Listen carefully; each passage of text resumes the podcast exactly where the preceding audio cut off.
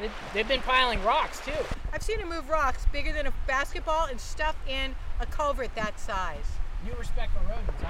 Oh my God, I tell you, beaver are amazing to me. The first IMAX I ever saw was beavers, and I never underestimated them again after that. Welcome to part two of our Katahdin Woods and Waters adventure with Susan Adams. Once we made it into the water, we thought it would be smooth sailing, or smooth canoeing, that is. The Sebois River, however, was running at only 138 cubic feet per second, meaning it was too shallow in many places to paddle, so we did a lot of what Susan calls river walking. Some of us spent more time in the river than others.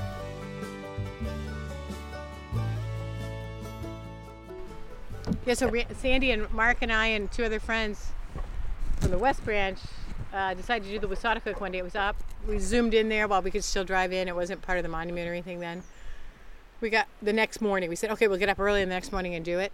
We got on and it dropped like six inches. And we renamed the Wassataquoik Was That a Rock? I mean, I jumped out so many times. I don't, I had to keep. Sandy didn't want me jumping out, but a couple times I had to to get us off rocks and stuff. But she was in the bow, so it didn't matter. She couldn't see me. See how clear this is? These are all Class A rivers up here. It's even more beautiful when it's another 50 CFS. Yeah, I believe that. So this is all silver maple floodplains, mostly on the left side here. But you'll really see it when we get down on the east branch. It's so beautiful, and it's one of the largest silver maple floodplain areas in the state. So, Really? yep, it's really beautiful. Supposedly, the largest silver maple is somewhere down near the state little chunk of land there near the Wassataquoik. But we looked and looked for it and have never found it. So they're so big, and some of them all grow together, kind of, and then they kind of fall in the water or break in the spring and at the ice outs and. Because they've always just kind of been left alone, right? Yeah, I mean, it's not like something you can harvest very easily. I think it's beautiful wood, actually. I don't really know, but it's not easy to harvest for the most part. Yeah, because you can't really float it, No, and then and they're get- huge. Yeah, Some of them. These are smaller along here. And they're mostly in repair. By now, you have like the equipment to get it out, but they're all in riparian areas, so Right. It can't be done. Exactly. It can't be done. I guess they could start log drives again for it or something. But I think it's really pretty wood.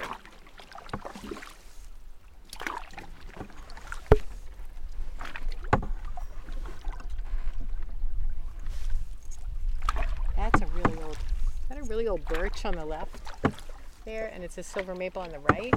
Am I wrong? yeah, it looks like a birch. That Those are really old birch right Yeah. there. Wow. Wowza. Is that a white birch?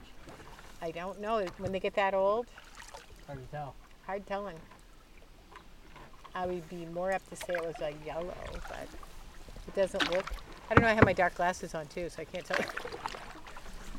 I'm going to say, I'm going to just eagle. guess. Bald eagle down Yeah, river. bald eagle. I'm like grounding out here a little bit. I may have made the wrong decision. Is it any deeper over there? Not really? We're all right. We'll be good. We might be. Uh, If anybody needs to get out, it's me because the bow's not hitting. we might have to get out up here, but Yeah. Or you never know. nice in the shade. Oh, this is nice. That's See? another birch right there. Look at that. That's a birch. Wow. The big one? Look- Look how old it oh is. Oh my god. We're not paying attention here. Oh, look. It's deeper right here. Wow, look at that. This is going to be the wonkiest one you've done yet. Makes it sound like we're doing something exciting. No, we're just like dragging. We're butt dragging. Okay, I'm getting out. You don't have to, Brian. I think you can stay in maybe. Hang on. But it's me that's hitting. No, it's. I'm gonna hit it. Besides, it's nice and cool walking along. Be careful of your toes. I probably should have given you a pair of booties to wear. I said we were going to do river walking. This is a walk in the woods and water.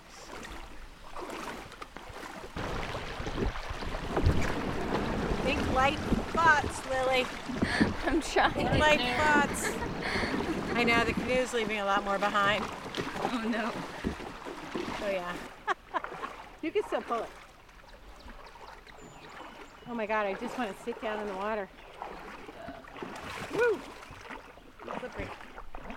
What do you think? I chose the wrong way, didn't I? I don't know. Does it look? Yeah, I keep thinking we can get back in, and then it like shallows up. I know. Well, let's just walk this little park because it really doesn't stay like this forever. I say that. I think it's the left side, and I think I did the same thing the last time I paddled this, and I chose the wrong way. Sorry. I wanted to see what kind of bowman you really were.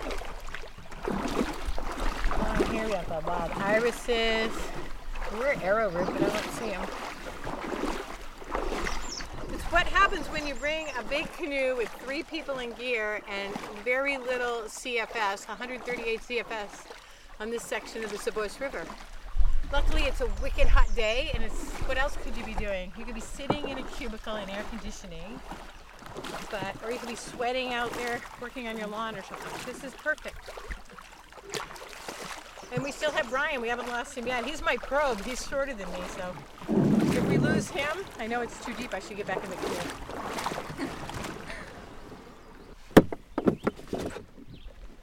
Oh! You sure? As soon as I get in, it starts hitting bottom. Oh, look, we're underway again. Don't Fantastic. you. Oh, we're good. No, I'm in. Thanks. But thanks for asking. We're off. Okay, this may not be one of my best ideas ever. We'll see. Uh oh, we run out of ground again? Uh oh. We're gonna have to look down. Did you get that? yes. Good, that's a great sound. You can use that over and over, and you can use it Yeah. all the way through and in the intro. This is all selfish on my part. I just really needed to get out here. You gotta remember why you do things, right, Brian? And if you can't get out here and do this, it's crazy. Somewhere down around like one or two bends is the monument line. But the neat thing is the rivers don't they, they don't belong to anybody but the people of the state of Maine. So watershed, so you can get down through here. It always blows my mind out west where people can't even paddle down a river or stream. And now people can take water from that river and stream, and there's nothing left by the time they get down there. Yeah. This is gonna be fun if we come around the corner and there's no river. this is climate change, people. Yeah. When do these rivers dry up? Oh, I wonder how deep it gets here. yeah. You're about to find out. It's really nice. I'm putting him. Woo! Oh my gosh, it just got deeper. Are you not in? No, I'm not in. You're pounding away. No, I'm just kidding. Uh, No, I'm not in, but I was doing it on purpose. There's a big old silver maple laying in the water. Oops. Okay, maybe I was wrong. Nope, it's getting deep again. Some days you'll walk by, you'll go by these places in the sun's out and you'll see all these turtles lined up on there. It's so cool. Oh, cool. On the East Branch in here. I mean, I think that wood would be beautiful. Yeah. I don't know. You can see the ice has been going over the, this. This has been here a while. That's another neat thing. I love. I think that's been one of the parts I've never truly appreciated is being in this job. I mean, at the Eddy you met a lot of people, but at this job you meet so many more people, all kind of doing little projects like you know like what we are working on and being a part of and things like that. But they all have their own projects and stuff. Did you start out as a whitewater guy? No, I was um I did whitewater canoeing. I did the Allagash a couple times when I was a kid through Camp Natarswi, the Girl Scout camp. And then guided a little bit that way and then did some on my own or with Mark when we started dating. Mark and I have been together since we were 16 years old. yeah, we got married when we were 22. Oh shoot! oh no, that was so funny. You can you don't have to edit that one out. Okay. That was very graceful. I've learned to let myself fall, not fight it. That's, yeah. Okay, I'm good. I was really trying to, the boat, the canoe was moving, I was talking. Oh no. It was not a good combination. Oh, but I'm nice and cooled off now. That was good. It was, oh, so I did whitewater canoeing beforehand, and then we ski patrolled one winter with Sandy and her then husband John, and they started talking about whitewater and stuff. And it, I think they were going into their second year, maybe, Uh-huh. in Greenville, and we were living in Greenville, Yeah. and um, we were ski patrol up there, and And somehow they convinced us to do guide training. And it was so much, we just loved the people we did guide training with. Some of them went on to do work for Northern Outdoors and other places, but we all stayed fun. It was a wonderful river community that we started then and we never looked back. I mean, when you live at Big Eddy, you have this river community. Yeah. And when Chewonki came in, it got even better because it's just like a local community when you get the young people in. Mm-hmm. It's just like, oh my gosh, we all still miss each other so much. Mm. So we have this group. We would just like things like play Yahtzee at night or make pizzas in this pizza oven this wonderful man made for us there and things like that. And we we've attended weddings and funerals and things like that since then at all River Community. And my son grew up there, totally, with this river community, and it became part of his life. And he became an engineer. But it's funny because for the last five five years now, four years now, he's worked for a whitewater. They build whitewater parks. Oh wow. Yeah, so he builds kayaking venues and stuff like that. So he switched jobs, kind of gave up the the big big job and went with a smaller job and just you know really enjoys himself. Travels all over the world now doing things like that. So it's been great for him. But I think the West Branch was like a, just a an amazing time in our life, and we still miss it very very much every day. We have we're very lucky to be there, but as far as like kind of what you do with your life and stuff like that, I think we're and Mark may disagree with me. You should ask him tonight, but I think doing this project with Lucas has been a pretty amazing thing that once in a lifetime opportunity for a lot of people to be part of a, a tiny little part of something like that. You yeah, I know, f- I, feel like it's now part of the narrative of Maine conservation. You know, where you had Acadia National Park with the Rockefellers, you had Baxter State Park right? with with Percival Baxter, Yep, and now the National Monument with with Roxanne you know the Quimby, the Yep. Roxanne and Lucas and Hannah. and Hannah. Of course. So when you became involved, Susan, um, it was Lucas who was kind of Oh yeah, he was he was total grassroots, uh, Volkswagen van kind of making. His, I guess he had finally graduated out of the Volkswagen van and just gotten.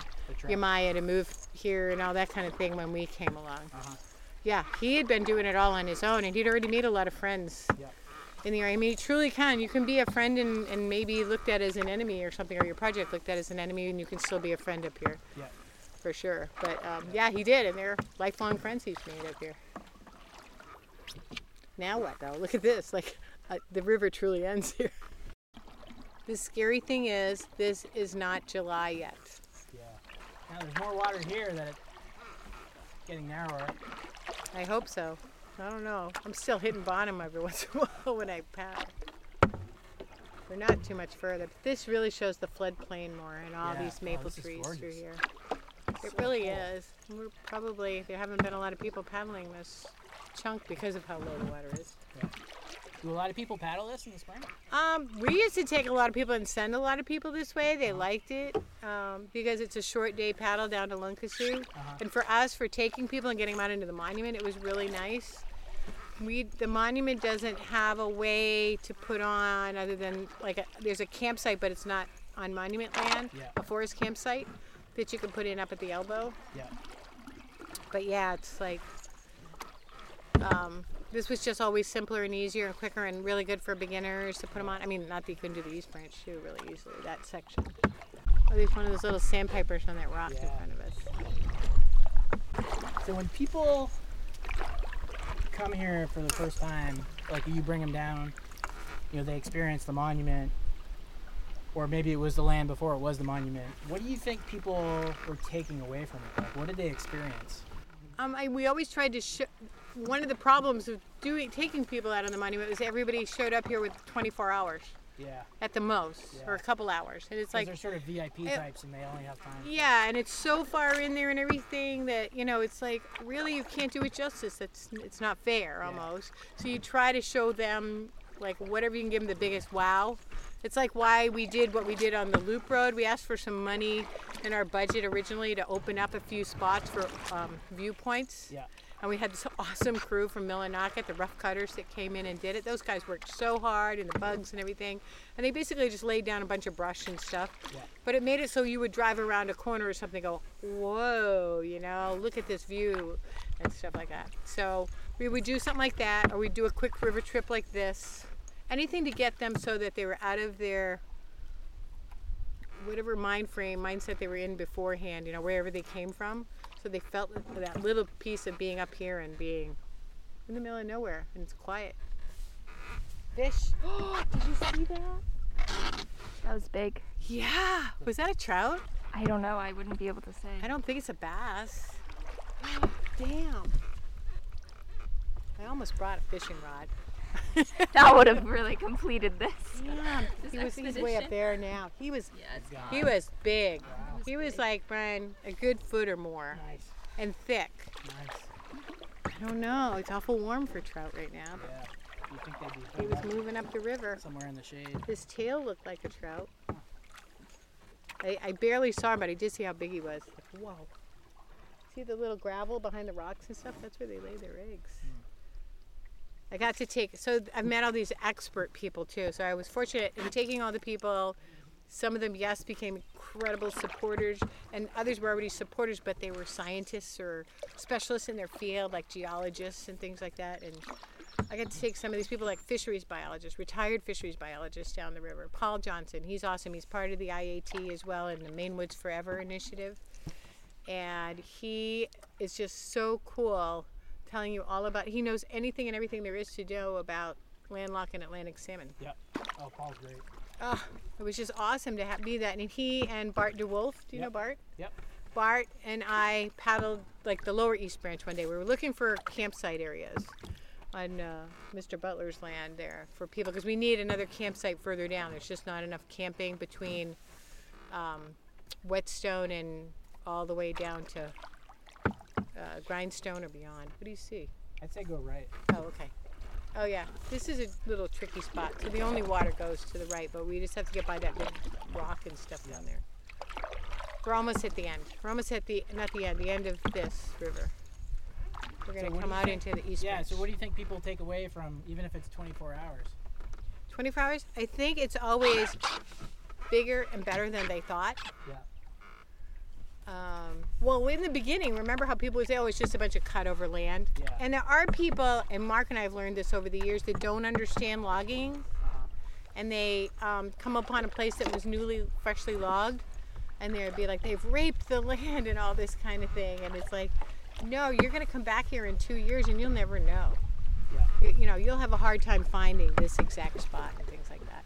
So it, it, it can be logged poorly or it can be logged well, but it can definitely be logged. All this land was. And people seeing that growing up, seeing those views we put in, um, I think they left pretty much everybody with a good feeling about it all, a better feeling. That it was worth it. And they realized that we weren't taking, there's that sound again. We weren't taking anything away. Do you know what I mean? Yeah. There was nothing that was going to be removed from the landscape as far as the logging and things like that. I mean, Yeah. we log. Elliotsville logs. Yeah. That's how we pay for bridges and road repairs and things like that. We do it hopefully in a, in a sustainable way, but it, we know we understand very clearly it's part of life. Will. I think you were right. We should have gone to the left. This is how Mark and I can work together. I can admit I'm wrong. We don't do that very often.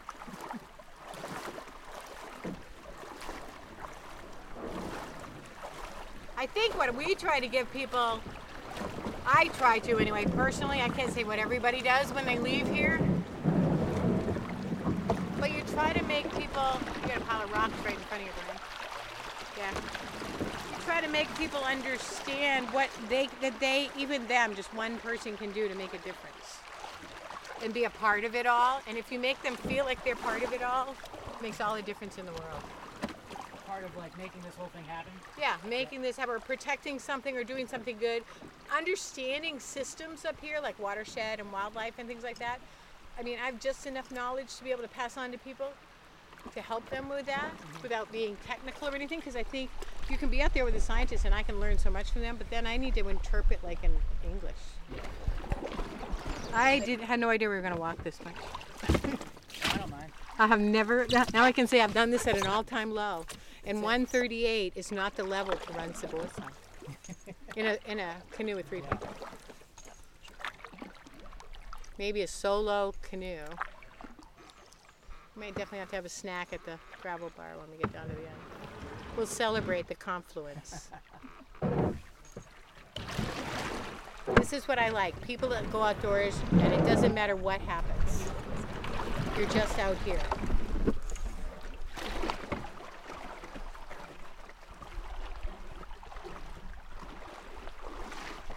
Wow. It's warm out. I can't believe how warm this water is. Yeah. Well, shallow.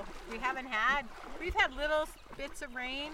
I think we've been better off than down below us, but But it's like a negative feedback loop because the less rain you get, the shallower it gets, and the quicker it warms up. yeah. So it just reinforces Yep, itself. exactly. Just wonder how many systems are affected. Like, like you just look at your garden and like all the radishes bolted before they could really, most of them before they could grow and things like that. It's like, and then you look out here and think about how much it's affecting everything out here. Um, He's having a hard time thinking of questions while he's busy trying Yeah. to navigate this shallow river. It's kind of good. yeah, what I was gonna say, it seems like you know the there's just not. I was gonna say not a lot of public land, but there's Baxter. Um, but this type of public land, a national monument, you know, a national park. There's Acadia, which is such a different thing. Right. Well, Acadia is a very small piece of land for public land, actually, in the state of Maine. Yeah. What is it? Federal lands in Maine, it's the smallest. Yeah, it's like less than five percent. Yeah. I mean, even with the wildlife refuges and stuff like that. Where some states have like 60, Oh yeah, 70. my son lives in Colorado in Estes Park. I mean, and but he wants out of Colorado. He said there's too many people. Too, so. But that we love that fact. You know, we get out there and we can go camping. We've been in New Mexico, Arizona, um, Colorado, all around through there, and California, and, and like these public lands you can just pull up on, and as long as you dry camp and leave no trace. We had like a, this van, and we could drive up, park anywhere, sleep for the night, see the stars, go somewhere else the next day. National park units are totally different, and I guess here they're going to start asking for reservations for the sites and stuff, which I find is sad because there's some of us still like Mark and I are really we like last minute, ooh, let's go do this kind of thing, and it's hard to plan. Like our favorite campground in the state of Maine, State Park, we haven't been able to get a site in in forever that's on the water or anything. It's like been taken over. Yeah, we're gonna go way right here. This, so this is pretty. This is the last part right here. And that's kind of, and it's just kind of, co- it's only because of COVID that we've seen it. Yeah. So we're all hoping. Somebody, one of my friends says that there's going to be a lot of really great equipment for sale cheap soon. But wouldn't it be good if you know Americans sort of rediscovered the outdoors? It would be awesome, and I think there'll be a percentage that will continue this. Yeah. Don't you? Yeah. Oh yeah, I think it's awesome. I think that it's that's why we need so much more of this space because, like my son said, he would show up to hike this 14,000 foot peak somewhere, and there'd be a line of cars, like hundred cars, and then the people going up was like the old gold rush where they're going up and over the mountains, one person right after the other. It was awful. And you know you don't want that either because that's not a good experience. Yeah. Seems like we need to stay. Yeah, we have to watch out for these trees. This is where the big tree was across the. Yeah. It gets really shallow though, right here somewhere. It's deep right here on the right. Yeah. This is like an eddy. Yeah. Oh, it's etched. Oh, see that? Look at that on the right. That's a beaver lodge. Oh, Your bank yeah. beavers here. Isn't that cool? Anybody in there? Right, are we doing all right? Where should we go? Take a right real hard right here? Uh, well, I'm worried if we do that, we're gonna get pushed up against the bank. well, that's what happens here. Yeah. But we'll be all right. okay. If we go through this and we paddle really hard forward, and then you draw, you know what a draw is? Yeah, when we as we drop in. But Okay. yeah, we, we we're not in the right position right now. We got to turn right more. I'm caught in a tree. Oh, sorry. no, it's okay. this way? Yeah. Now Okay. paddle hard forward. Drop onto your knee. Okay. Now go left. Draw. Draw. There you go. Keep drawing. Keep drawing. Keep drawing. Keep drawing. He does all the work. Keep drawing. Keep drawing. Perfect. Stop. See that? Easy peasy. Not my first rodeo. You are good. I would not do that with anybody I didn't think was competent. You did that quite well, Brian. Is that being recorded? Oh yeah. He really did. Some people can say draw and they have no idea what you're talking about. We are. We're almost to the east branch. Go right, right. Sorry. Can't do it that quick. That's all you. That was all you. That was good. let my guard down. No, that was good. You did it. Gravel bar. Yeah. We're coming. It should be like all funneling up together here. We should have plenty of water from here on. Did you know that beavers are incredibly gregarious animals? This wildlife biologist told me one day, and that they will have things like um, field mice and muskrats live with them in their winter over with them in their Really? lodges. Yeah, and they all like, get "Hey, along. join well, they're vegetarians. Yeah. More the Okay. merrier. I think it's cool. Oh, there goes a fish. Yep. So now you're entering the waters of the East Branch. Ooh, there's another tree down over there. Look at that. And this is what happens on these rivers. These big. We don't want to go near that. Um, these big silver maples drop into the river. Nice. Here we are.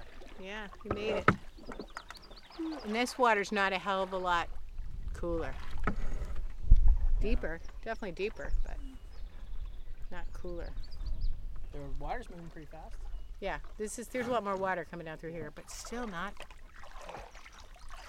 very warm Um, for June. This is a great spot right here for bass. We just do spinning rods. We're so lame when it comes to bass fishing, but it's so much fun. I, I, you know, I'm like any type of fishing is good. Yeah. That's my. We should have brought rods because we could have easily here. And we would have hit some, I'm sure. I'm not that good. I just like to go and talk to the fish and be with the fish. I had all my little secret spots on the West Branch. I could go and not find people. Ooh, that was a bass chasing something. Look at him. It's a big bass chasing a little fish. Almost went up on shore. Isn't that crazy? I've never seen Ah, that. nature. Well, that was exciting. Let's see more fish action. Yeah. That, that happened to me one day. I was paddleboarding down here, and they were jumping across the back of my board chasing fish. It was the craziest thing, and I watched the, them do it to the board ahead of me. The other thing we used to do with people, we had a few different visitors come, and if we needed to go and scout out something like a campsite or where we were going to have the guys come in and do some clearing, you know, of brush and stuff like that, mm-hmm. we would bring other people with us and make them feel like a part of it all. Yeah. And they loved that. They loved being here on the ground floor. They loved, you know, great pitching i- in. That's a great idea. I don't know if I would have thought of that. And that makes me, you know, think about yeah, you know, sort of including people in the process. Oh yeah, they need to feel included because then they won't forget. Yeah. They don't forget and they'll remember and they'll say, This is my project too. We had a couple friends from Connecticut that came to visit and then they've been coming regularly now and they're even over at Wilson Stream now helping us over there. Nice. And they come all the way up from Connecticut and will stay a week or two and pitch right in. They dug up, they cleaned up illegal campfires, they'll pick up toilet paper, everything. They're great. Look, there's the bald eagle. See, so maybe they're on the nest. Why else would he be right here? Cool. So there's a campsite right up there. This podcast is a product of the Maine Mountain Collaborative, a 501c3 nonprofit organization.